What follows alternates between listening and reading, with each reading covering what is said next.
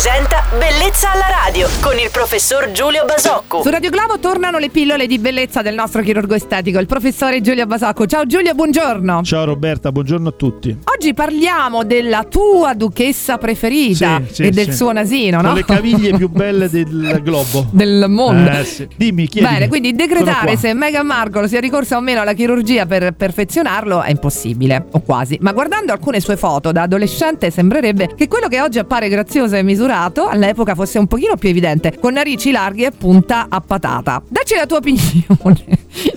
Si può Allora. rimpicciolire un naso senza variarne la forma, ma solo l'ampiezza? Bah, diciamo che un buon intervento, come diciamo spesso, è proprio un intervento in cui il dubbio di chi guarda è c'è, stato, c'è la mano di un chirurgo o meno. Eh, vorrei spezzare una lancia a favore della, della naturalezza, nel senso che eh, non dobbiamo, come spesso si fa, immaginare che tutto ciò che ha la- l'aspetto perfetto o comunque eh, è molto vicino alla perfezione debba per forza essere artificiale. Esistono donne, ci sono donne con dei nasi regolarissimi, eh, piccoli, molto molto perfetti dal punto di vista della simmetria, della, della forma, che hanno un naso tutto loro e assolutamente naturale. Eh, quindi diciamo che non necessariamente vedere una donna che nell'arco degli anni ha un cambiamento a livello del, del proprio naso deve voler dire che, che è ricorso a un chirurgo estetico. Sì, le foto, le foto di quando eravamo giovani sono una testimonianza sicuramente forte e Eh importante. beh, dai.